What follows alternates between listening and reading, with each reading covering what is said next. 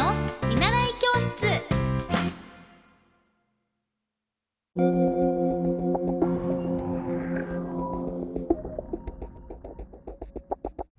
皆さんこんばんは。エッティ先生の見習い教室です。あの最近すっごく嬉しいことがありましてそれはあのポッドキャストを聞いてるよと言ってくださったりあの時のあの話でポッドキャストハマりましたと言ってくださったりマラソンの時に走りながら聞いてるよと言ってくださったりとあのー、こう私の独り言のようなこのポッドキャストを聞いてくださってる方がいらっしゃって本当に感謝しています。あの、もともとこのエッティ先生の見習い教室ということでまずなんで見習い教室なのかと言いますとあの私自身エッティ先生と言いながらもなんかこう先生みたいな立ち位置で何かを話すのがそんな得意ではなくて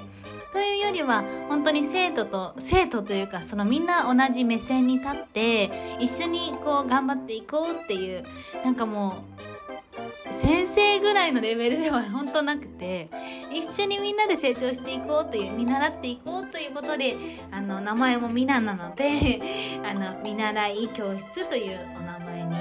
させていただいてます。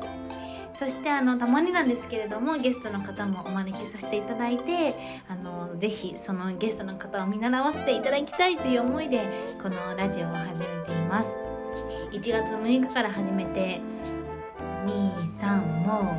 桜がね咲いてる時期春暖かな季節になってきましたが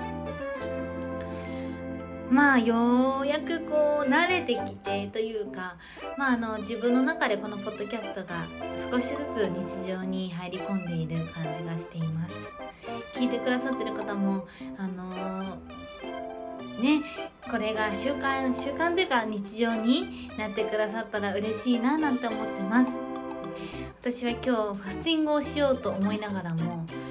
あさって大事な宣材写真を撮る撮影があるのでちょっとこうねあのー、食べ物を抑えようかなと思ったんですけどちょっとお腹が空いたので今からゴーヤチャンプルを作りたいと思います。あの私の作るゴーヤチャンプルはお肉は入れなくて木綿豆腐たくさんとあとゴーヤをたくさん入れて 作ります。えゴーヤがね本当に大好きであのすごく健康にも良くてで私あのパパイヤチャンプルも好きなんですけれどもあのゴーヤ